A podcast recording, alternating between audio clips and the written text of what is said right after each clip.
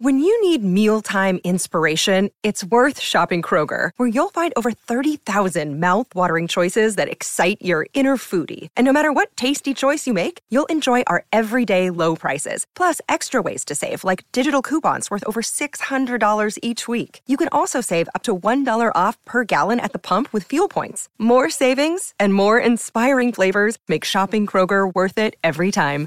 Kroger, fresh for everyone. Fuel restrictions apply. Welcome to the Go Big Redcast, the Husker fan sports show with Dave, Honky, Mac, and Boomer. Welcome to the Go Big Redcast. I'm your host, David Gaspers, and I'm with Honky. Geez, three feet of snow falls and everyone leaves. I guess aside from that, congrats to Suh and Khalil and Lavonte. The black shirts uh, are going to be well represented in the Super Bowl pro Big Red. That's right, Honky. You're a die in the wool Bucs fan. You've been following them so closely over the last twenty years, right? That's absolutely true. I, I follow the winners. I'm also with Boomer. Well, unfortunately, I'm back from Knoxville. My stint there ended. Uh, my last McDonald's bag contained nothing but a four piece chicken nugget and one of those lousy baked apple pies, not as good as the fried ones. Um, not exactly sure what happened, just kind of wandering around the streets there, just seeing trash cans full of sweatshirts from uh, black and gold casts and U-Hauls from Orlando. But uh, so you're stuck with me for now, guys. That's right. I, I, don't. I don't think Josh Heupel and Danny White will be nearly as interesting as following Husker Nation Boomer. So you're made the right decision. Also with Mac. What's up, Redcasters? We were just discussing our least favorite Beach Boy, and I think we all agreed that it would be Brian Wilson. Um, excellent singer songwriter, but his Twitter feed is unbearable. I don't know what that guy has an axe to grind for some reason against Husker Nation. Can't figure it out. It's so different than Pet Sounds, you know. I yeah, just, I know. I can't really, you know, match the artist with the tweets. It's just weird. It's weird. You know? It's weird. It's just goofy. Uh, well, Honk, always a uh, drama filled off season. It feels like we've got a lot of stuff to talk to tonight about transfer portals and people coming and going. But you know, on on the Redcast front, uh, I did see that the most recent January edition of Hail Varsity magazine has a little something special in it. Yeah, we're on page five uh, on the Hurrdat page, and it's kind of nice. You know, we're in print now. Our, there's our logo, what graphic designer Swobes created, and uh, you know, it, it kind of made it all feel real now. We're in print. As Steve Martin would say, we're somebody, right? We're somebody, finally. so, so we're on page five, is that right? That's correct.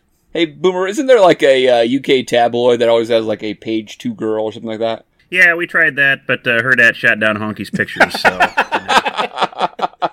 the bearskin rug. They were tasteful. Yeah.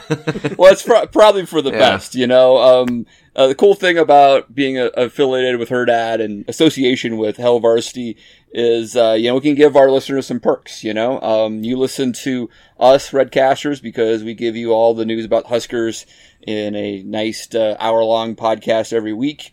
Um, but maybe you want more, right? Uh, you want the latest Husker news, updates, and opinions every week from Hail Varsity. And um, if you go ahead and log on to hailvarsity.com, go into their monthly subscription and use Redcast at the checkout, uh, you'll get a little discount on your a monthly subscription. You get all the great details and information from Hail Varsity, uh, from like Brandon Vogel, Greg Smith on recruiting, all that type of stuff that we get all the time here at the Go Big Redcast. Yeah, and if you act quickly, you get a free football phone with each new subscription.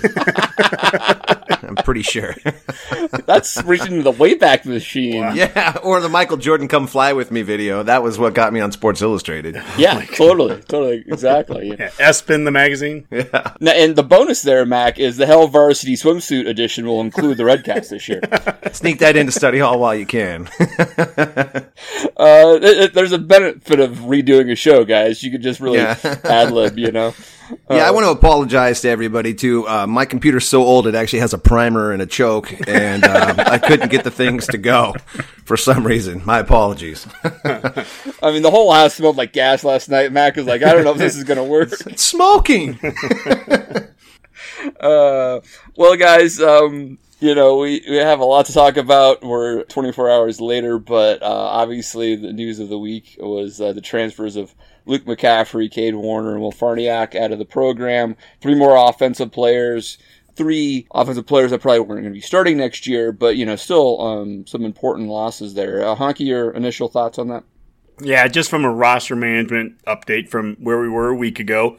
As you mentioned, Luke and Cade and Will Farniok all entered the transfer portal this week. So that's three players that are leaving, which that drops our scholarships down to 89 total scholarships, six of which are seniors. They don't count against next season, so that's at, actually at 83. So those three leaving got us under the 85 number. Now that's a good news that you know we still have a couple of spots here, and one person that's opening up potentially is Avante Dickerson, the defensive back from Omaha West Side. Uh, he officially decommitted last week from Minnesota. Not a surprise to people. So now it looks like it's kind of down to Nebraska and Oregon as much as anything, I would say from an optic standpoint, this is one of those important guys. You don't want to lose four star in state kid to another P5. Frost certainly wouldn't want to do that. And as much as anything, I think that's really important with Dickerson is to try to, you know, keep that momentum going in state that Frost has built up getting players. As far as the rest of the transfers and all the talk, you know, on social media and everything that's happened this week, I just want to remind people there are over 1,400 players in the transfer portal right now. From Nebraska? Not just from Nebraska, from other schools. Oh, I see. It's crazy. There's 130 from the Big Ten alone. You know, it's averaging over nine per school. You know, I've heard people go, well, gosh, if we would just win games, they wouldn't leave. Well, Notre Dame was in the college football playoff. They've had 12 go in it since August. Northwestern has won the Big Ten West two of the last three years. Their coach just signed a 10 year extension. They're the model of stability both of their starting running backs just left. They have as many guys that have joined the transfer portal since the end of the season as Nebraska. Clemson just had a starting linebacker, Mike Jones, in it. I mean, there's no rhyme or reason right now. All I can say is having an opportunity to play is not the same thing as a guarantee to play. And most of the guys that are leaving Nebraska, in fact, 90%, 9 out of 10 this year, and the same percentage a year ago and the same percentage a year before that, they're not starters. It's not that I wish poorly on any guy that left it's not that they're not good players; they they couldn't have had successful careers here, but they weren't going to be starters either. At least they weren't scheduled to be starters. And I'm not going to lose a lot of sleep over that. If someone isn't willing to stick it out to earn that spot and they're trying to get it somewhere else, then so be it. I mean, I, I hope they can find whatever success they're looking for. Yeah, no, I, I get it, Honk. You know, Boomer, I mean, to, to Honky's point here, uh, it's really hard to compare apples to apples on like the transfer situation right now in Nebraska against previous coaching regimes here, for example. I was just listening to Brandon Vogel of Hail Varsity talk on one of the sports shows, and he was talking, they've done some, you know, research, and yeah, the Frost numbers are, are, are pretty high, but the transfer portal didn't exist a few years ago. Uh, we also have a situation this year where everybody's expecting to get uh, eligible uh, right away, not having to sit out a year, right? I mean, in previous coaching staffs, just five years ago, but if you want to talk about 15, 20, 25 years ago, you had a very different dynamic between a coach and a player where the coach could really control where they could transfer to. The player knew they were going to sit out a full 12 months. It's just a very different dynamic, right? It's just hard to compare. Yeah, and it's probably unfair to do so. Uh, like Honky was alluding to, the best comparisons are to make between programs currently you know how our transfer is happening. You know, we've seen lots of people transferring from Penn State these last couple days. I mean, is that indicative of some huge cultural flaw with James Franklin's program? I don't know, but it, it's the nature of what it is. You know, I see people talking about how this is ruining college football. No, it's just this is what it is. I mean, you go back to college football, you know, back in the 1905 era, you've got players transferring all the time, people switching schools. There's no regulations. Yeah, right? I mean, heck, uh, you know, Guy Chamberlain, he was from Wesleyan and switched back and forth between there and, and Nebraska. You play for both of them sometimes. It's just the way it was. Um, the sport changes. Teams have to deal with it. Is it a challenge for coaches to, to handle nowadays? Absolutely. But that's just the nature of it. And like you said, Dave, it kind of shifted, I, I think, the power and control over a player's career a bit from what it used to be, where coaches had a lot more control over what a player could do or couldn't do. Um, you know, they might leave him stuck in a program, wouldn't let him transfer, things like that, and probably shifted it a little more fairly towards the player because we do have to remember they have a very limited time to play the game they want to play, and they have to find a school and place that works for them. To Boomer's point, there, there was a good article that Sean Callahan had today on Husker Online with defense coordinator Chinander, where the challenge right now with managing that roster is, you know, things that even seem to be good on one hand can be harmful on the other. So an example would be six defensive players at Nebraska came back, seniors. That's good, right? We all applaud that. Cam Taylor Britt and Dismuke and Ben Stille, all those guys Well, now what's the challenge? Now you have to manage the guys that are below them on the roster that were maybe expecting to be starters next year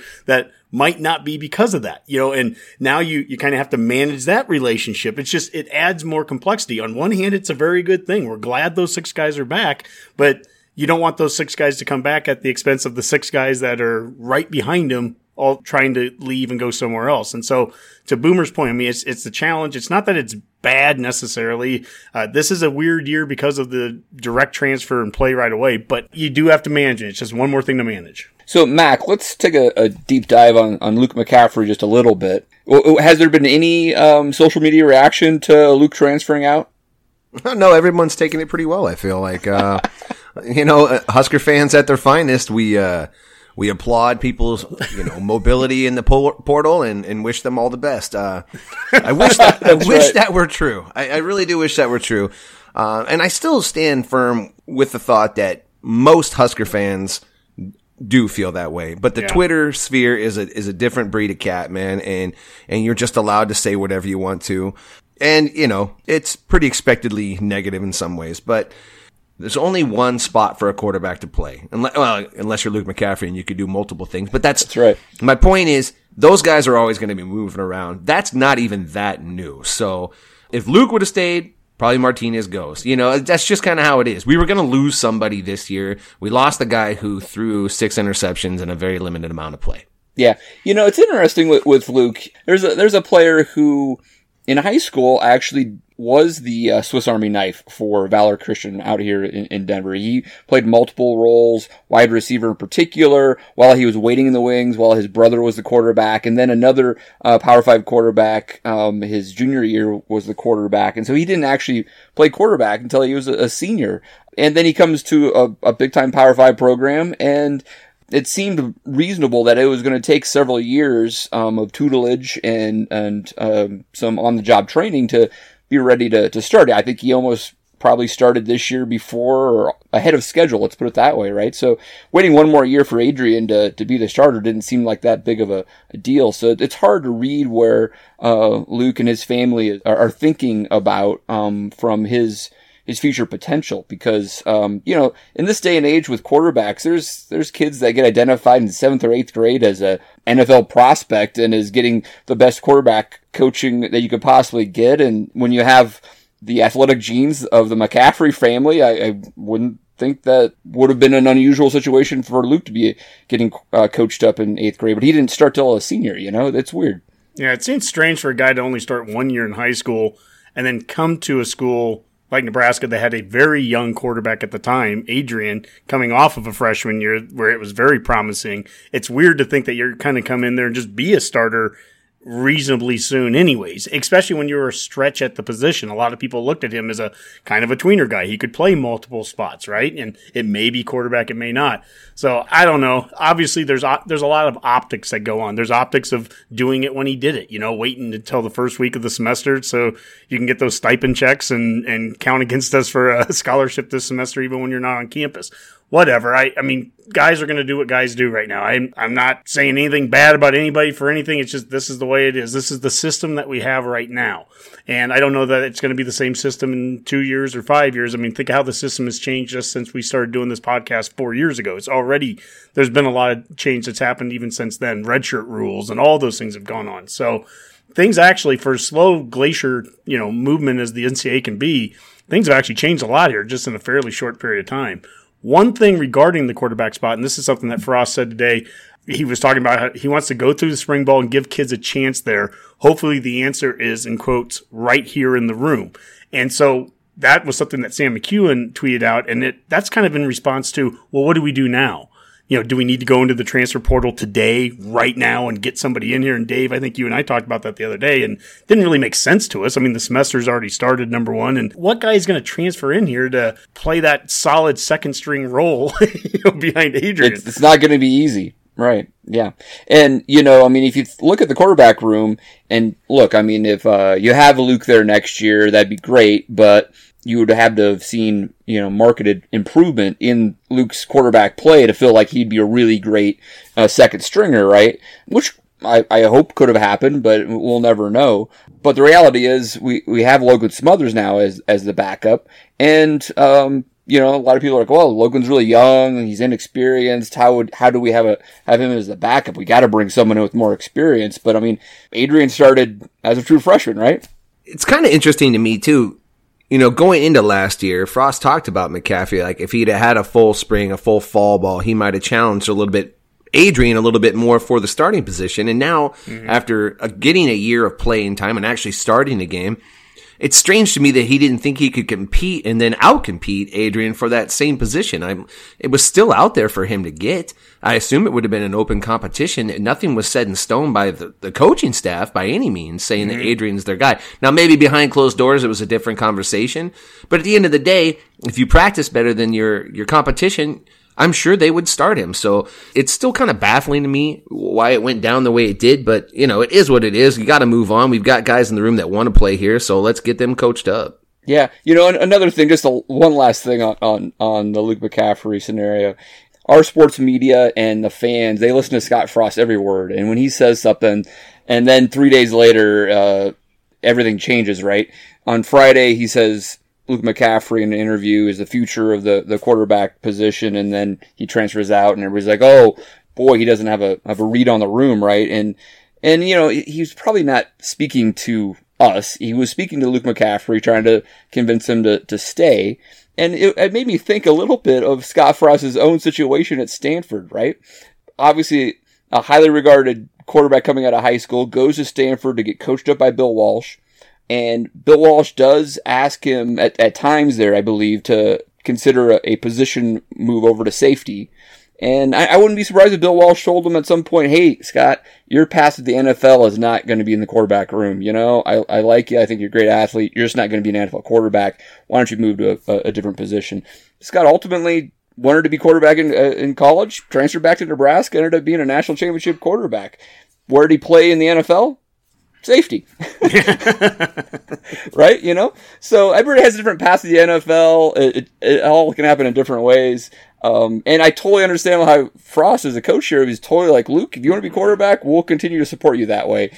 And, you know, if for some reason you think you can do that somewhere else better than here, um, that, that's okay. We're moving on. You know, I, I can't get over the fact that, you know, when I look at the 10 guys that are currently in the portal for us, nine of them are not on schedule to start next year. And we had someone that challenged us on Twitter saying, well, you know, you know, some of those are young guys and they could compete and they'd be future starters and blah, blah, blah. Well, then keep your ass around here and play and compete. Yeah. If that's the case. If you're a future starter, then you don't need to leave, right? Stick around and earn that role. If not, when I say you're not scheduled to start next year, that means nine of the 10 players are at positions where the returning starter is on the team already. They've already been starting. They've already been playing. I'm not trying to be old school here. I'm just trying to be realistic. If you're not going to stick around and earn the spot, I don't know what school is for you. Are you going to go to Alabama and just the spot's there for you? Are you going to go to Clemson and the spot's just there for you? Three Tennessee guys I just saw transferred, and I think they're going to Oklahoma. You know, yay for us. And some of them were their, you know, leading rushers and you know top recruits and stuff. Are they just guaranteed a starting spot at Oklahoma? Yeah, and what's McDonald's serving down there? you know, probably a Whataburger. I was going to say it's a Nor- yeah, you're right. Yeah, you're right. And then you know the other narratives are well, you know, but our best receiver this year, Wan'Dale, or a year ago, our best receiver, JD. Well, I thought the best player on last year's team was Betts, whether he had the best stats or not. And Betts is part of a transition that we're seeing on offense right now with receivers. We've brought in seven receivers in the last 18 months that are 6'2 or taller. And yeah. when you look at Wan'Dale and JD from two years ago, they don't really look like that. Betts only had one less touchdown than Wan'Dale. One less. I mean, that that's the future of this offense. You know, there's a arbitrary analytics on Twitter. They posted a thing that says, as it currently stands, the Huskers 2021 recruiting class would be the third tallest class in college football since 2002. Class minimum 10 recruits. The average commit in this class is 6 feet 3.85 inches tall.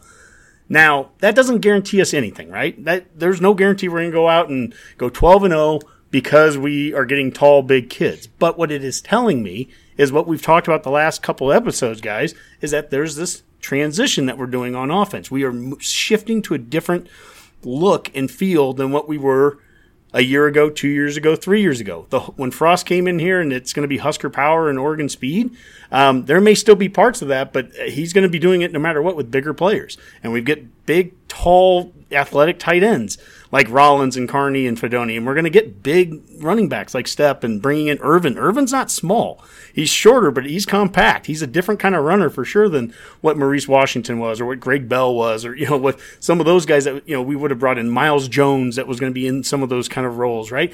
These are different kinds of guys now. And you have Marvin Scott in there. And I look at that offense, and maybe it's still going to be some spread stuff, and maybe still try to do some Oregon speed, but we're going to be doing it with guys that look like Big Ten players. So I don't know how that exactly is going to look, but it's going to look different than the guys that have been leaving. Yeah, I mean, you hear a lot on the radio and, and from fans about the lack of offensive identity, but I mean, I think you see, you know, what we did at Rutgers with over 600 yards of offense, and there is some identity there, right? You know, I mean, and I, I don't think from an X's and O standpoint compl- that we're going to see a completely different offense. It's still a Scott Frost offense. Correct. But the personnel will make a difference as well, right? And yep. the, to the point uh, of Honky with the big receivers, you're having a much bigger catch radius for for maybe a slightly inaccurate quarterback throwing downfield, right? You're making it easier for him potentially mm-hmm. to connect to uh, Xavier Betts or Samori Toure or, God forbid, uh, Omar Manning out there. Something we talked about in the last show, and I think we kind of hit on something in the conversation we had was – I love the running quarterback. I've mentioned that a thousand times, but that Rutgers game is a good example of like, we don't need our quarterback running it 20 plus times a game. And one of the things that none of us like in Husker Nation that came out of that game for we loved all the yards, we loved the physical running attack, we loved all that. We didn't love Martinez's fumbles. And that was something I said, you know, we need to, how do we cut that down? And what did you say? Stop running the quarterback. Stop running it that many times. And so you can run the same offense and maybe it's not Martinez at the three yard line running into the back of the line, you know, plowing to get that one yard, right? That's where you bring in Stepp and you bring in Ervin, you bring in Scott, and these guys are, you know, are battering rams. And so it's the same offense. The one thing I I'm hoping for, not a play calling, but more of a game planning, is that there's a consistency a bit from game to game. What I saw us try to do against Rutgers, I'd love to see us try to do against Ohio State. I don't care who the opponent is go out and do that kind of approach. Let's pound it. Let's go between tackles on them. And when we come out and sometimes we get cute, so to speak, because we think we can pull something off. The Minnesota game last year is the one that, that comes to mind. You know, this is a team that's ripe for us just to run it right at them, and we and we don't. We come out right away throwing the side screen to to Wan'Dale, and that always worked great, right? If you find something that works, man, Wisconsin and Iowa, they don't mess around. If they find something that works, they do it.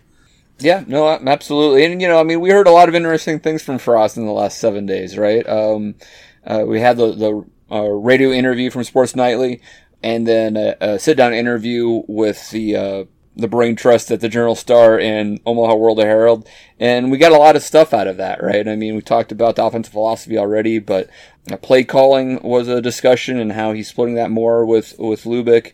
The special teams, um, analysts sticking with, uh, all, uh, 10 assistants. What were uh, some big takes out of that? Well, for me, I think the, the big thing is him showing this is still an evolution of a young coach trying to figure out his roles. He's at a bigger program now. He's learning that he can't just be the OC and the play caller on game day. I think that's probably the biggest lesson he learned this last season is he, he needs to be, you can't go into a press conference and not have an answer as to why somebody wasn't out there on special teams. You need to know that and you need to know why. And when you, start to, and, and I get it too. I'm like, he, he fancies himself a play caller. He always kind of has been. It's sort of been his role coming up. But as the stage gets bigger, you need to delegate more.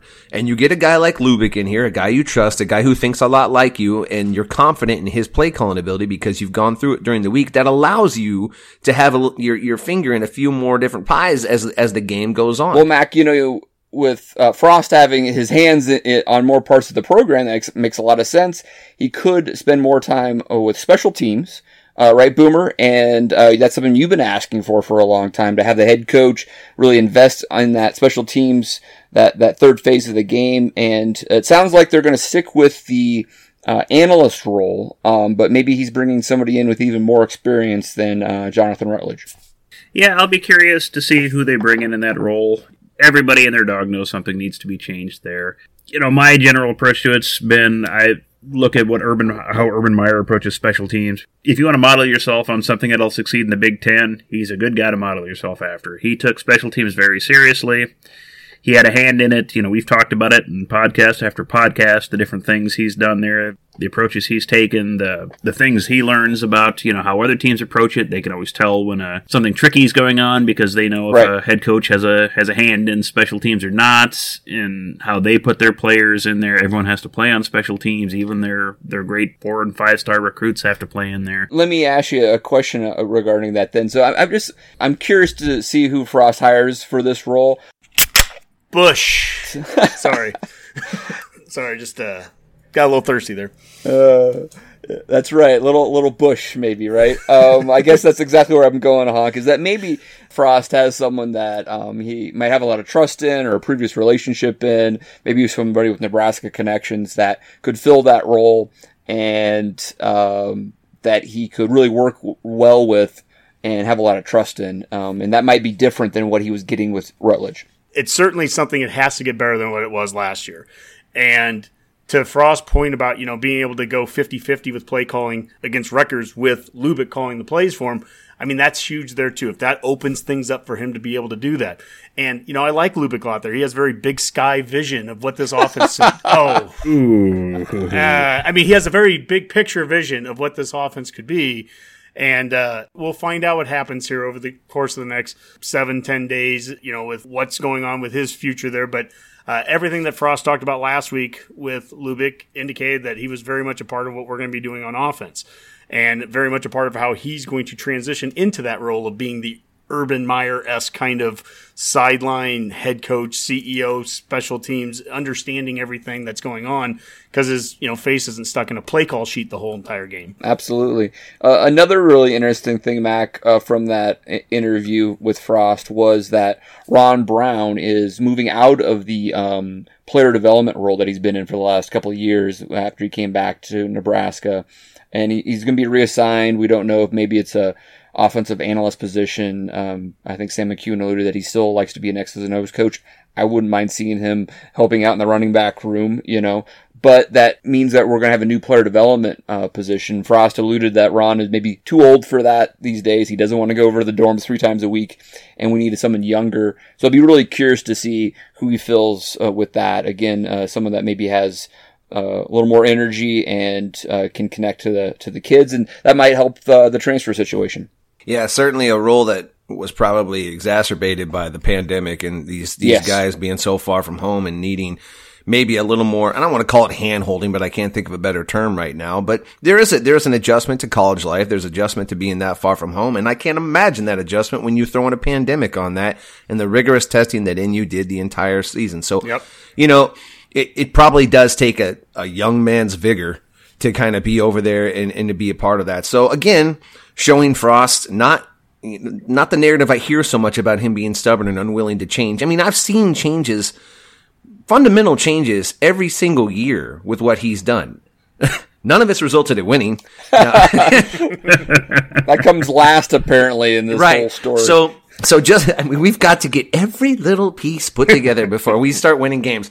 But by God, you know, this is our year, right, fellas? Tell me I'm right. Come on, someone say I'm right. You're right. You're right. This is. uh, all right, guys. Well, uh, Honk, is there other things you want to touch on with uh, all the the media um, in the last week or so?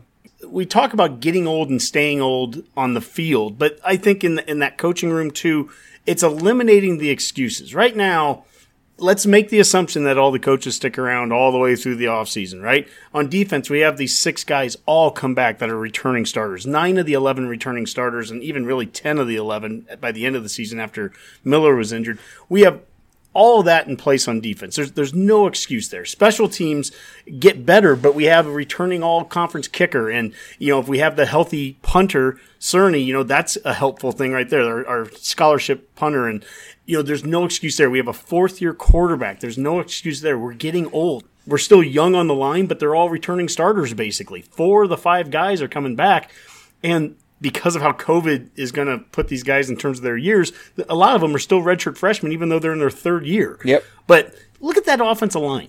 Our left tackle is a 6'6", 300 pound top 100 recruit in Corcoran. Our left guard is a 6'4", 300 pound from Nebraska, Ethan Piper, who's going into his second season starting. He's still a guy that at the end of the Riley era, they were not offering. And he had one offer. It was from Iowa, not from Nebraska. And Frost got him here. So if he was at Iowa, he wouldn't be starting right now because he would be in year three or four of their development. And he would be a starter a year from now. You know, in, in year four, he'd come out and he'd be a bulldozer, right? Well, at Nebraska, he's starting right now because that's where we're at in our development, but we got him. That's a good sign. Big dude. Look at our center, Cam Jurgens, 6'3, 295, redshirt sophomore, going into his third year of starting. Uh, look at our right tackle, Benhart, 6'9, 330, you know, top 100 recruit going into his second year of starting. So they're big guys, they're returning, get old, they should get better. They need to get better. There's no other way to say it that's something that Frost really, I think he harped on. And he, and he even mentioned that with the defense. He goes, most of the reason the, the performance on defense was better is because there's veterans on that side of the field. Well, we need to get our veterans playing well, and, and the guys that aren't veterans yet on offense need to become veterans soon. And one other thing, Dave, that he also talked about is just how we're getting close. And I know it sounds like a broken record, but he said, I think everyone can see we're close, but close isn't good enough. And a lot of what can get us over the top for us is more details, a little more discipline, not mm. making mistakes here, you know, and there. Yeah, he, so he, he does like to say that, and and I, by God, you know, I said it a couple shows back that I thought he probably wouldn't say that this year because the tone of his message last year wasn't that. And bless his heart, man, he comes right out in the offseason just swinging for the fences, and even moves, doubles down on Yeah, it, and says we should be contending for the West this year. And you know, in my heart of hearts, yes, that's what I want. But do I want to hear that? It just seems like it's just a humongous setup for. Uh, humongous bashing on social media if we fall short on any of these marks. But, you know, he's the head guy. He, he walks around with that kind of swagger. This is how he thinks, you know. And we've said it before. He, he for the most part, he is a lifetime winner. And that's how lifetime winners probably think. So I hope to God this is the year, boys. I don't, I don't know how much more of this I can bear. well, uh, I think we're going to talk about expectations here just in a in a second. But I mean, I mean to to your point there, Mac. Uh, Dirk Chatelain and World-Herald had a extensive collection of Frost quotes over the last three years in an article came uh, that came out today. And I mean, he every year has said, you know, we're close, we're turning a corner. I mean, you know, the themes are consistent. Um, but to your point, if at some point it, it has to manifest itself into actual wins um, to really prove to the fan base, which now is at this point um, pretty much doubtful, right? There's a lot of doubt in the fan base that this is going to happen.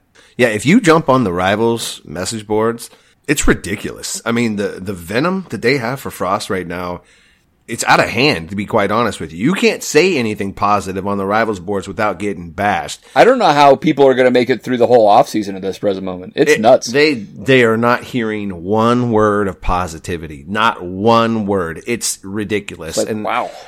I guess that's just the just where we are as a program right now, but it's irritating too. I, I feel like these are very small people with with you know just real a, a lot of butthurt. I guess I don't I don't know if that's a technical term, but it's just a very strong butthurt in them. And I I don't care to I wouldn't surround myself with those kind of Husker fans when I watch a football game for certain. But they are all over those rivals boards. I don't know how like Sean Callahan and Robin Washut put up with that stuff when they do those chats. Man, it's got to be brutal. So hats off to those guys. Yeah, I mean, well, we see it on Twitter, you know, and, and that's at a much smaller, you know, level than what they're seeing in those some of those chat rooms. And I don't go in any of those rooms. Twitter is enough for me, right? But yeah, you know, there's there's one thing to be a doubting fan, and I get that. We're not here. Look, we're not talking to you, by the way. Anyone listening right now, we're not talking to you. We are you. We're we're Husker Nation as much as anybody else. I mean, that, that's what we are as fans. So we're just as upset and frustrated with the losses and everything too. It's okay to be doubtful. I'm not going to change anyone's mind with anything I've ever said on this show, talking about changing the offenses and getting bigger and blah blah blah. None of that, even if it's all factual, and I like to think of what I say is, it's still not going to change your mind if you don't want it to be changed. So I'm not even asking you to change your mind. Being doubtful is okay. Being negative for the sake of being negative, I don't get that. You know, wa- almost wanting to see the program fail because then you have a pre-built idea of like, well, then we can get rid of Frost and then bring in X guy here, or bring in this guy, bring Yeah. in my guy, Who? and then it's going to be better. I, just that I I'm tired of that. Yeah, there's no solutions on the boards. It's just bitching. It, it, nobody has any idea. Well, let's hire this guy. Let's hire this guy. I'm like, they, like, haven't we played this game enough? Haven't we played the fire this guy, get this guy? Chinander sucks. Now he's good. Frost doesn't know how to call plays. I mean, they're all over the place. Yeah. And, and listen, some of them make points. I'm not saying they're, they're, they're without merit. But I'm just not going to frame my fandom that way. I'm sorry. I can't do that. That's just not, how do you enjoy a football season if that's how you go into the season with that mindset? That must be awful. Again, I would never watch a football game with half of these posters. yeah, I think there's a difference between those those people that are out there that just want to really be negative, uh, and we see them, like you said, on social media. The ones that no matter what happens, they're going to complain about X, Y, Z, or bring up something that happened, you know, 10, 15 years ago. But I, I will say, I think it is fair for fans to say. I think we're at the point where this staff has to prove stuff. They can say everything they want. They say a lot of good things, but we're at the time that they need to actually prove that hey, we are going to be taking those steps forward. You know, it's time to start winning. I mean, even Moose, like you said, said so. It's time to start competing for the West. So I, I think you know there's a difference between you know being negative for negative's sake, which there's plenty of that on social media and all aspects of life, and I think just the fans that just say, hey, we support the team, but we want to actually see progress. So, and it's important to keep that distinction too. Yeah. You know, Frost made that statement. He goes, I definitely think it's time for us to start competing for or winning our half. I'm not sure if I felt like we had a team that was ready to do that in the past years. I do now. Okay. I, again, those are great words. I mean, that's uh, what I want to hear, right? In year four. Yeah, that's my expectation too. And what is that expectation? Well, I guess first off, we have to define what competing for means. Because if it's just about competing, we've already done it. We're competing with these teams. We talked about the 12 losses over the last three years by a, a score or less. We took Northwestern down to the last minute here and they won the West, right? We're competing against those teams, but, but eventually you got to win some games. And to me, competing means that you're going into November and you are competing in the standings to win the division. And that's something we haven't done the last three years, regardless of the fact that we've been playing good ball at times, or better ball, or more physical ball, or we're taking Iowa down to a last second field goal. You know, we're doing all these things that, to Frost point, it's close, but it's not competing when you look at the standings. And that's the thing that at the end of the day, these frustrated fans, which we all are, they're not wrong for being frustrated right now. And what does he mean by half? Does he mean the West or just half the West? Yeah, I, I thought that too. I'm like, yeah, we can win about a half of our games next year. That makes sense. Because Purdue and Illinois, we've got your number this year, so look out. And what does he mean by corner? Does he mean by corner a circle? Because it, it, there's, there's, I'm, I keep, we're rounding, and we just Yeah. keep rounding. Yeah. But at some point, there's got to be a straightaway, right? Well, we've come 360. We started at four and eight. We're getting right back down there, right? right. I, I think when he says winning our half, I obviously I think he that's in reference to the West, and that's look that's that is my expectation even for next year. As crazy as that sounds, and some people are gonna turn me off immediately and go, "Oh my god, geesh," but Oh, they expect it from you, honk. It's okay. well, but it's also that is my expectation of this program. My expectation of this program will always be to win the West. Look, from team to team, one team's going to be better than the next year. You know, uh, team loses a bunch of seniors or whatever. You know, you're going to have a fall off from year to year. But as an expectation of the program for Nebraska, I don't know how to expect anything other than winning the West and competing for the West every year. I, I just I don't know how it's not built in me to sit there and go, well, we're kind of a bottom feeder in the West. We kind of, you know, you know, we'll be down there with Purdue. I just don't, Yeah. I'll never see that. And I get it. There are short term trends. And right now, if you think in the, the grand history of things, the last four years feels like eons to us, but in reality, it's just four years. Brett Ciancia right now is is posting on Pick Six Previews his annual Blue Bloods and who is, and Nebraska's going to be a Blue Blood again. We're sixty three percent yes out of you know ten thousand votes. We're still a Blue Blood, right? And what is that? It's it's a very historical approach. Uh, Sage Rosenfels, you know the great Sage, by the way, he posted the other the other night. He goes, Nebraska football reminds me of the time that Army used to have highly regarded national ranked football program. By the way, two of these players are sons of former NFL players. Their dads know a bad culture when they see one. Right. I remember uh, Kurt Warner tweeting what a bad culture it was when his son was voted captain. Of that culture. Well, horrible culture. How could you put Cade as a captain in that horrible culture? Like, come on. Well, speaking of Brett with pick six previews, I mean, dude, he dropped the mic on Sage. He goes, "Look, it's the worst four-year stretch since pre-Devaney." Question mark? Yes, but 1997 is quite different than 1945. Nebraska was ranked in the top 10 as recent as 2016 and has won a national title more recently than Notre Dame 1988, Penn State 1986, Georgia 1980, Oregon never, Wisconsin never.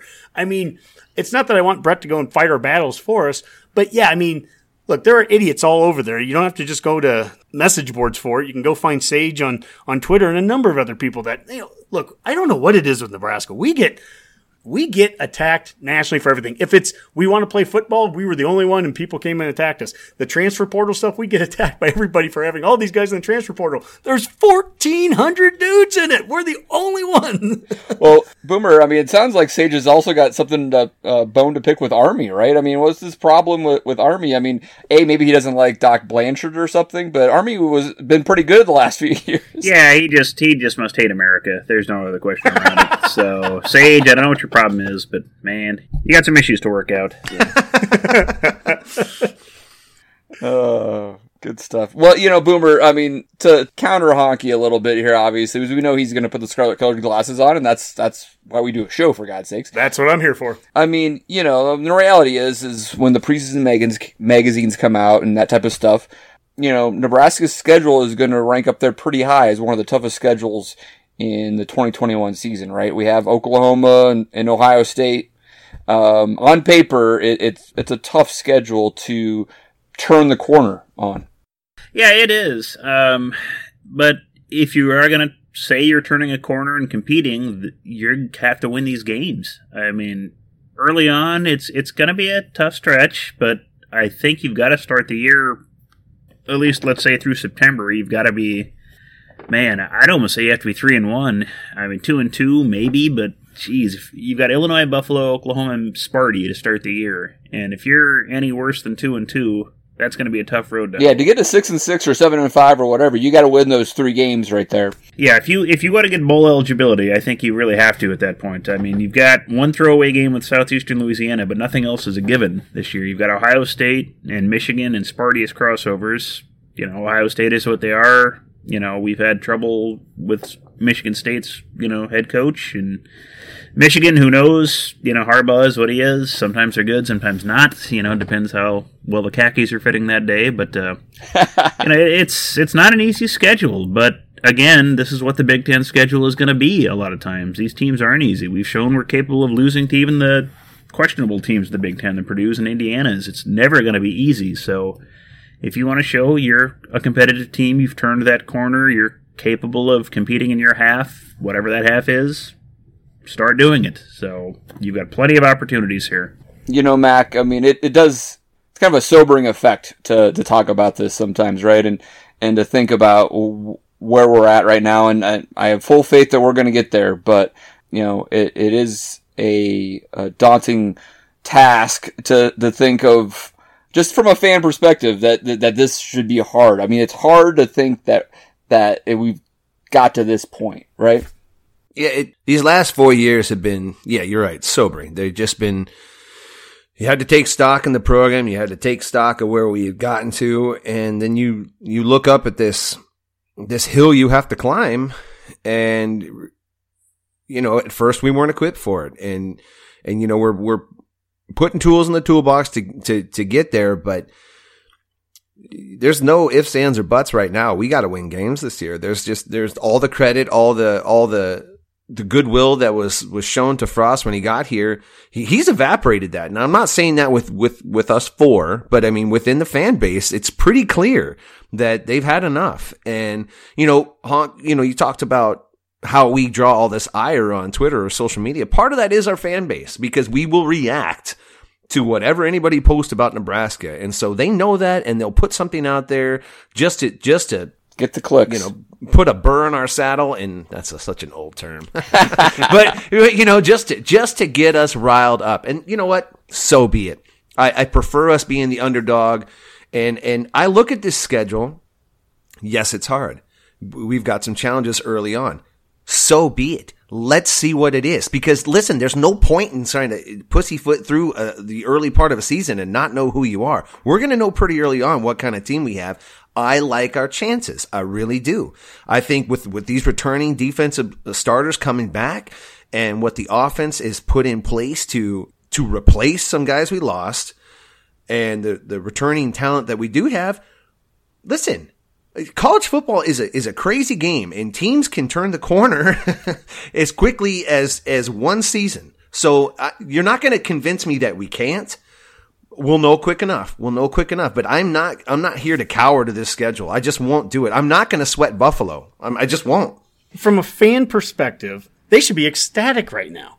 You're going to have Ohio State, Michigan, Iowa, Wisconsin, Northwestern all coming to Lincoln. Six of our last games are at home. Our only away games out of the last eight games are at Purdue and at Minnesota. Okay, I mean, you can make create a hundred different narratives about the same schedule. I don't care right now if it's easy or hard. What I care about is playing winning football. And I hope that's what coaches care about. Coaches aren't looking at the schedule going, well, these are winnable, these aren't blah, blah, blah. They're looking at this and looking at their team and going, are we playing winning football? I hear so much about the Big Ten. It's the Big Ten. And I'll meet people in the middle. The Big Ten is good. It's physical. It's tough. I think it's bringing some of the best out of Frost from what he needs to do to transition our offense into a more physical approach and maybe still maintain some of his spread stuff. Okay. I think it can bring the best out of it. The Big Ten is legit. Okay. But the Big Ten isn't why we've been losing games. We've been losing games because we snap the ball over the quarterback's head. We lose games because we stop a team on third down, but we target and we give them a first down. We lose games because we get a holding penalty on a touchdown that we scored on one of these defenses. Okay, those are the things, those mistakes over and over again, turnovers, penalties, all those things. Special teams. Which is not winning football. Special teams. It's not winning football. And it's not winning football against the Big Ten. It's not winning football against Mel Tucker at Colorado. It's not winning football against Troy. It's not winning football. So my thing is I look at that schedule as I go, that's who we play. Those are the teams that are going to be coming to Lincoln. This is how it lays out. Awesome. We start off in maybe in Ireland playing Bret Bielema in Illinois. Great play winning football. You have a fourth year quarterback. Don't be throwing interceptions. Let's not be fumbling the ball around. We have an offensive line that's completely back, a third year center now. So snap issues should be over, right? We should never have another snap issue ever again, not with a third year center. I do get it. You know, some of the attacks that I know our coaches have gotten and, and, and our program's gotten, some of it is probably deserved too. I mean, Boomer, we talked about the other day off air, you know, even like with Jurgens, there was some hype with him when he got moved over to center, you know, talking about Rimington and, and you know, there's, that probably isn't helpful to a guy, right? That's just barely making that changeover. And and those probably go back to some of the things we said several shows ago where it's like if you were Frost and you could do it over from day one, maybe you wouldn't say some of the things you said right away, right? And it, and it came back and bit you a bit when we didn't have that success. But look, I'm willing to throw all that stuff aside right now. When we're moving forward, play winning football. Play winning football on August 28th, game one against Illinois. And that's it. Amen. Got to do it. All right, Honk. Uh, do we have anything in the mailbag tonight? Uh, not a full mailbag segment this week, Dave, but uh, we did get an email into our Go Big Redcast at Gmail inbox from Douglas Taverdi, and he sent us many emails before. Really good uh, follower and, and goes in depth with X's and O's and everything. And he asked something that I thought was kind of interesting. And we've been referencing several times now tonight the quarterback, Martinez, and the, the play calling.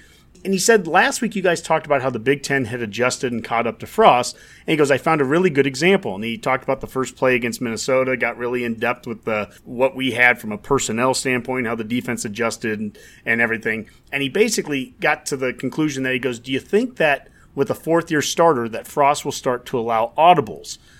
And it got me thinking about the style of football that we run, like Dave, I don't know that it's about allowing audibles or not. To me, this offense is more about making the right read to begin with, and that's been more in question. When we haven't thrown it to the right guy, it's not because we audibled in the wrong play. We just didn't throw it to the right guy or didn't make the right read on the, the zone read, you know, that kind of thing. Right. Yeah. Yeah. No, it's a really good question. You know, it actually reminds me of uh, another quote we heard from Frost talking about his role in the quarterback room and that – um, you know, Mario is kind of the, the scientist and he's, he's the doctor of uh, quarterback play, but Frost wanted to, um, little uh, bring more of the experience, right? The the nuances of the game, the art of of being a great quarterback to to Adrian and have a little bit more hands-on approach to that. And that's a part of what we're talking about here. I think I don't think this offense has audibles uh, in the true sense of the word, but a lot of offensive systems in college, especially, don't really have the traditional audible where you just audible to a completely different play. I mean, now, Dave, we're not quite the check with me though system either, are we? Where you see, you know, like the teams are turning around, looking at the sideline. Yeah, that's my take. I don't see a lot of that happening. Other again, other programs, you you see a quarterback look over and they are literally giving him the audible on the fly. I don't see that as uh, nearly as much at Nebraska, but I do think it's all pre-snap decisions, right? Essentially, Adrian's back there and he's He's counting um, the box. He's uh, sending someone in motion to see what type of coverage the secondary is in, and then he's identifying where he wants to go with the ball right before the snap. So he may have four or five options, um, and, but he's determining where he wants to go before that uh, snap of the ball. Now, to Douglas's point with that that example with Wan'Dale and the, and the screen, um, you know, some Big Ten teams uh, probably have done enough uh, game tape on Nebraska to uh, see our tendencies and and say, well, they might show us something that tips Adrian off that he should throw the ball to Wan'Dale out there for the first play of the game, and they're disguising that, and they ultimately know it's coming, right? So we need to be a little bit smarter about that, and maybe um, be more um, proactive opposed to trying to react. Well, they're going to have to completely adjust next year because we won't have Wan'Dale, who was who was our primary tendency on a lot of these plays. But Dave, I think you hit the nail on the head um, when when Frost talks about shifting roles. I, that's a big one. Just the real time game management of playing quarterback.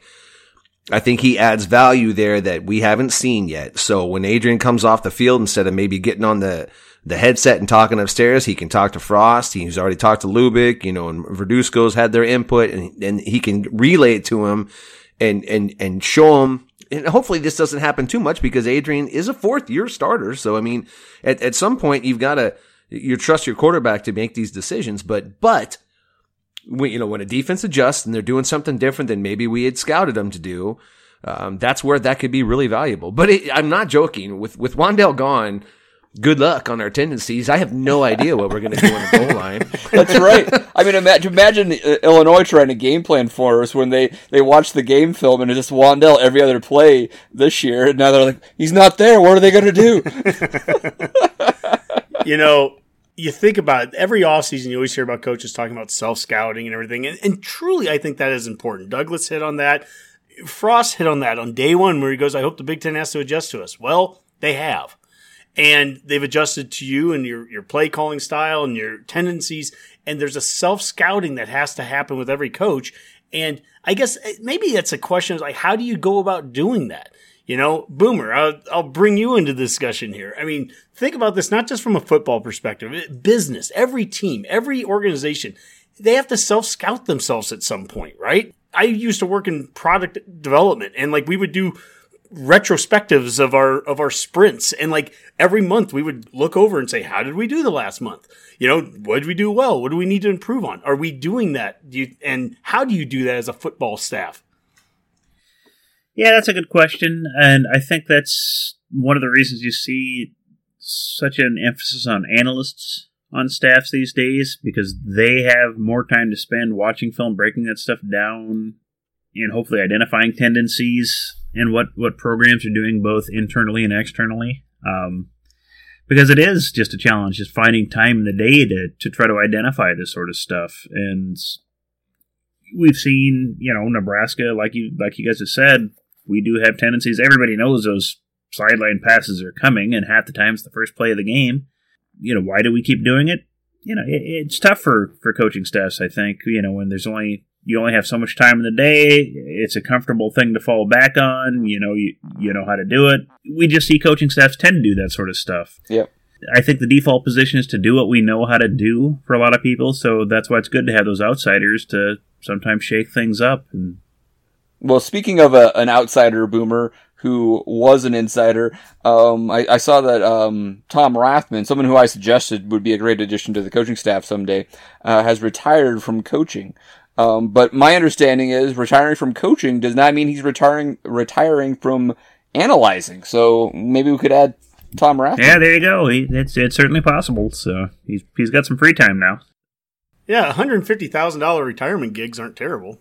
No, no, no, not at all. I'll do it for one hundred twenty five thousand if if anyone from the program is listening. So Cut that in half. I'll I'll do it. You know, and I'll go to I'll go to the dorms and talk to those guys about how great Nebraska is.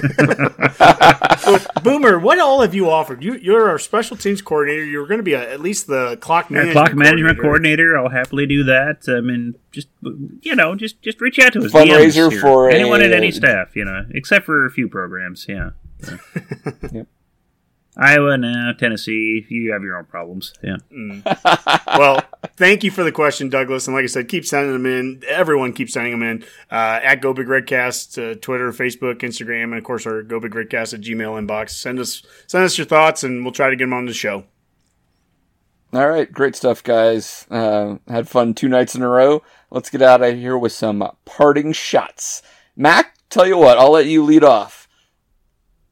Well, I just uh, want to tell all the Redcasters out there it's important to save files. Uh, you want to you want to have a backup for your backup. I guess that's the lesson I learned recently. You know, I did a little self scouting, and uh, it turns out that I. I wasn't, you know, crossing all my T's and dotting all my I's, but going forward, I feel like I've got this covered. No analyst needed, by the way. All right, uh, Boomer. Well, I just want to give a shout out. I know it's been, uh, uh, we've heard this all week, but uh, Hank Aaron, baseball great, passed away. Uh, most people just think of him as the home run king, uh, pre steroid era, obviously.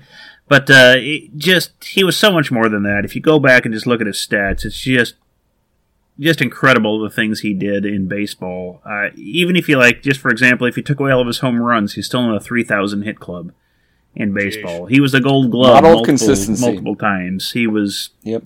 he just has just stat after stat after stat, and just what he was able to do in baseball is just just incredible. I think he's uh, got like over almost fifteen hundred extra base hits, just stat after stat. It's just incredible what he was able to do, and it's it was a sad day to see him pass. Yeah, great, great call, Boomer. I think another stat I, I heard he had 25 or more home runs every season until uh, 1974 or 1975. So, I mean, he just was so consistent with what he did. Um, you know, a great professional, no doubt about it. Uh, all right, Honk, get us out of here. Well, uh, first, I'd like to see if we could get an analyst. Uh, Is there a Redcast analyst out there that would, you know, like to apply? Maybe send us your application again to the Go Big Redcast Gmail inbox, and you know, we'll see if we can. We'll hire you. It'll be for no charge. Um, I wanted to start by uh, giving a shout out to Trey at Paper Stadiums. You know, we talked to him a couple weeks ago, and the guy just keeps knocking it out of the park, so to speak. Uh, but one of the last ones was uh, Michigan Stadium, and there's a photo of Jim Harbaugh holding his Paper Stadium. I mean, that is just so cool. I mean, I, I'm so proud of the guy. And you know, there he is over there in Omaha doing this and doing it for for places all across the country. So great job, keep it up, Trey.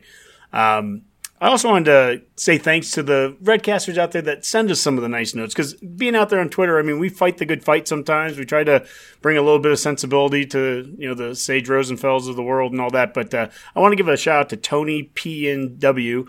Husker, so uh, Pacific Northwest Husker, and he said uh, at Go Big Redcast, "Hey, I've been reading all the overreactions that the transfers have brought. I appreciate how level-headed you guys are and all the research you do to help fans get to the same place. Not always going to work, but you guys do a damn good job bringing light to some of this. So, well, you know, it makes you feel good, right? Absolutely. Thanks, That Tony. was sweet. I like that. Thank you. Last but not least, and this one, I Dave, you don't do parting shots, but I, I do want to get your thoughts on this one thing. Was uh, the College uh, World Series format is changing in 2022? My understanding, it's not a huge change. It's going back to what it used to be, where they're involved. It's starting on Fridays and they're involving weekends, but it is a change. And we've talked about in the past about how you know college baseball hopefully is moving towards some other changes and moving back. But just wanted to kind of get your thoughts on what those format changes are and and a little bit of direction in college baseball that way. Yeah, yeah, yeah. It's it's not the the big move that Erik Bakich of Michigan proposed last year. That might still be coming here, uh, where we maybe push the season back a month or more.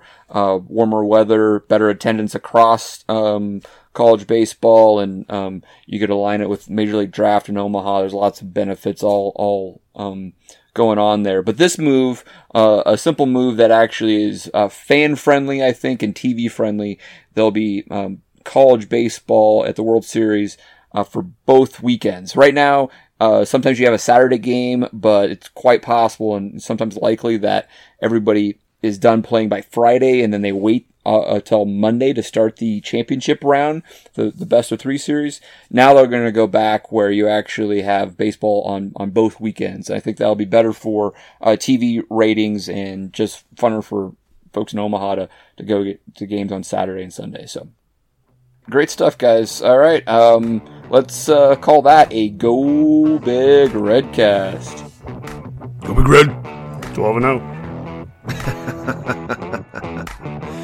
All right.